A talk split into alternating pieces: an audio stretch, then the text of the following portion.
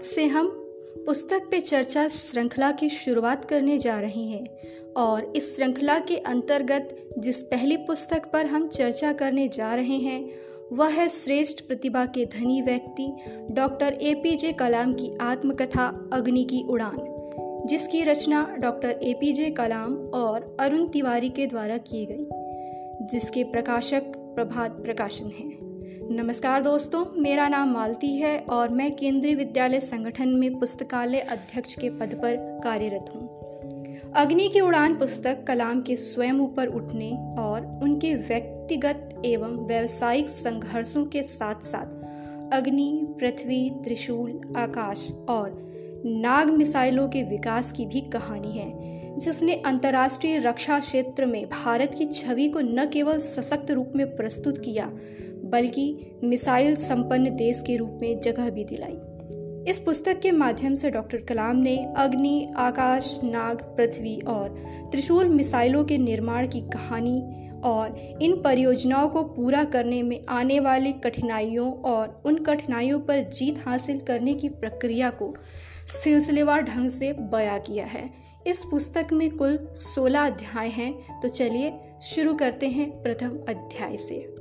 अध्याय प्रथम में डॉक्टर कलाम साहब के संपूर्ण जीवन की चर्चा की गई है। उनकी प्राथमिक शिक्षा, उनका परिवार और उनके माता पिता के व्यक्तित्व की बड़े अच्छे ढंग से व्याख्या की गई है। अध्याय दो। इस अध्याय में डॉक्टर कलाम के द्वारा उनके प्रिय शिक्षक अयादुरय सोलोमन, जो कि रामनाथपुरम के स्वार्टज हाई स्कूल में शिक्षक थे और उनके व्यक्तित्व तथा गुरु शिष्य के मध्य संबंधों की विस्तार से चर्चा करता है। डॉक्टर कलाम ने अपने गुरु सोलोमन के सानिध्य में यह जाना कि व्यक्ति खुद अपने जीवन की घटनाओं पर काफ़ी असर डाल सकता है। अयादुर सोलोमन कहा करते थे कि जीवन में सफल होने और नतीजों को हासिल करने के लिए तुम्हें तीन प्रमुख शक्तिशाली ताकतों को समझना चाहिए। इच्छा आस्था और उम्मीदें। बचपन से ही डॉक्टर कलाम आकाश एवं पक्षियों के उड़ने के रहस्यों के प्रति आकर्षित थे और उनका दृढ़ निश्चय था कि एक दिन मैं भी आकाश में ऐसे ही उड़ाने भरूँगा और वास्तव में कालांतर में उड़ान भरने वाले वे रामेश्वरम के पहले बालक हुए। अध्याय दो में डॉक्टर कलाम ने विस्तार से अपने हाई स्कूल जीवन की चर्चा की है। जिसने उनके व्यक्तित्व निर्माण और विकास में महत्वपूर्ण भूमिका निभाई। अध्याय तीन के अंतर्गत वे अपने जीवन की एक महत्वपूर्ण घटना का ज़िक्र करते हैं, जिसमें वे D T D S P air interview की चर्चा करते हैं, जिसमें वे नवे स्थान पर थे और कुल 25 प्रतिभागियों ने इसमें भाग लिया था और केवल आठ लोगों का ही चयन हुआ था। व्यक्तित्व के आधार पर उनका चयन नहीं हो पाया था। वे नवे स्थान पर थे। इस घटना ने उन्हें काफ़ी आहत किया और अपने मन की शांति के लिए वे ऋषिकेश गए, जहाँ उनकी मुलाकात स्वामी शिवानंद से हुई, जिनके सानिध्य से उनकी आत्मा को काफ़ी शांति मिली। इंटरव्यू की असफलता ने उनके व्यावसायिक चुनाव के क्षेत्र को एयरफील्ड से बदलकर विमान एवं हथियार निर्माण की ओर कर दिया। अध्याय चार में उनके नासा, कार्यकाल और अनुभवों के बारे में चर्चा की गई है। साथ ही 21 नवंबर उन्नीस में भारत द्वारा छोड़े गए पहले रॉकेट नाइक अपाची के संदर्भ में उनकी कार्यशैली और क्षमता की चर्चा है। इसी अध्याय में डॉक्टर कलाम के द्वारा डॉक्टर सारा भाई और उनके मध्य के कार्यकलापों की विस्तार से चर्चा है, जो कि रॉकेट निर्माण के क्षेत्र से संबंधित है। अध्याय पाँच में रोहिणी और मेनका रॉकेट, राटो, यानी rocket assisted take off system, भारतीय उपग्रहों के विकास एवं अंतरिक्ष यानों की उप प्रणालियों जैसे बूस्टर मोटर, मोमेंटम व्हील एवं सौर ऊर्जा पैनल लगाने के तरीकों, स्वदेशी तकनीक पर आधारित मिसाइलों के निर्माण और इस कार्यक्रम को पूर्ण करने में आने वाली कठिनाइयों और उससे संबद्ध प्रक्रियाओं का ज़िक्र किया गया है। अध्याय छः और सात। यह अध्याय एसएलवी यानी उपग्रह प्रक्षेपण यान के निर्माण और डेविल परियोजना और उससे संबद्ध घटनाओं की विस्तार से चर्चा करता है। अध्याय आठ। यह अध्याय एस एल वी थ्री के निर्माण और इसी दौरान उनके बहनोई जनाब अहमद जलालुद्दीन की मृत्यु और उनके माता और पिता की मृत्यु का, जिनका उनके जीवन पर गहरा प्रभाव था, से उत्पन्न मानसिक तनाव और अवसाद की कहानी बयां करता है, जिस पर उन्होंने विजय पाई और अपने कर्तव्यों के पुनः निर्वहन में अपने को अग्रसारित किया। अध्याय नौ।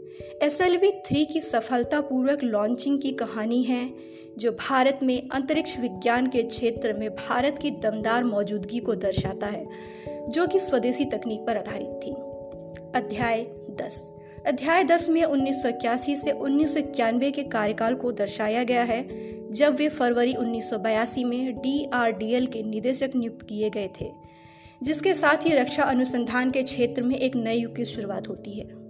सरकारी मंजूरी मिलने के साथ ही ज़मीन से ज़मीन पर मार करने वाली मिसाइल प्रणाली पृथ्वी टेक्निकल कोर व्हीकल त्रिशूल ज़मीन से हवा में मार करने वाली रक्षा प्रणाली आकाश टैंक रोधी परियोजना नाग रेक्स यानी री एंट्री एक्सपेरिमेंट प्रणाली जिसे हम अग्नि के नाम से जानते हैं परियोजनाओं की शुरुआत डॉक्टर कलाम के निर्देशन में प्रारंभ हुई। अध्याय 11, 12, 13 और 14 में आईजीएमडीपी पर चर्चा की गई है। यह उस एक नई मिसाइल तकनीक थी जो दुनिया के कुछ विशिष्ट राष्ट्रों के पास ही थी। अग्नि जो कि कलाम साहब का सपना थी और अन्य मिसाइलों को ज़मीनी हकीकत पर उतारने के लिए जिन कठिनाइयों और संघर्षों का सामना डॉक्टर कलाम और उनकी टीम ने किया, यह उसको सिलसिलेवार ढंग से प्रस्तुत करती है। मिसाइल कार्यक्रम का पहला प्रक्षेपण 16 सितंबर उन्नीस को किया गया। इस दिन श्रीहरिकोटा स्थित परीक्षण रेंज से त्रिशूल को छोड़ा गया। 25 फरवरी उन्नीस सौ अट्ठासी को पृथ्वी का और 22 मई उन्नीस सौ नवासी को डॉक्टर कलाम का सबसे बड़ा सपना, अग्नि मिसाइल का सफल प्रक्षेपण किया गया, जो कि री एंट्री टेक्नोलॉजी पर आधारित था, जो कि देश में पहली बार विकसित किया गया था सच हुआ उसी रात कलाम साहब ने अपनी डायरी में लिखा, अग्नि में मत ढूंढो, अग्नि में मत ढूंढो, शत्रु को भयग्रस्त करता, शक्ति का स्तंभ कोई। यह तो है एक आग, यह तो है एक आग, दिल में जो सुलगती है हम भारतीय के। सभ्यता के स्रोत सी, सभ्यता के इस स्रोत सी, यह छोटी सी प्रतिमा है यह, भारत के गौरव की आभा से प्रदीप्त जो। अध्याय पंद्रह। यह अध्याय नाग मिसाइल को समर्पित है। भारत तीसरी पीढ़ी की टैंक भेदी मिसाइलें विकसित करने का गौरव हासिल कर चुका था। ये मिसाइलें दुनिया में अपने किस्म की अलग ही हैं। अध्याय 16 इस अध्याय में डॉक्टर कलाम ने अपने संपूर्ण जीवन और कार्यकाल के उतार चढ़ावों, संघर्षों और अपने कार्य के प्रति प्रतिबद्धता का एक खाका प्रस्तुत किया है। डॉक्टर कलाम एक प्रतिभा संपन्न व्यक्ति थे। लेकिन व्यवहार में उतने ही सौम्य व्यक्तित्व के मालिक थे। उनका संपूर्ण जीवन ही प्रेरणा स्रोत है। वे एक सच्चे देशभक्त थे। उनका संपूर्ण जीवन इस बात की अभिव्यक्ति है कि अगर व्यक्ति कुछ ठान ले तो कोई भी कठिनाई उसे उसके पथ से विचलित नहीं कर सकती। अंत में मैं इतना ही कहना चाहूँगी कि हमें उनके जीवन से प्रेरणा लेनी चाहिए। धन्यवाद।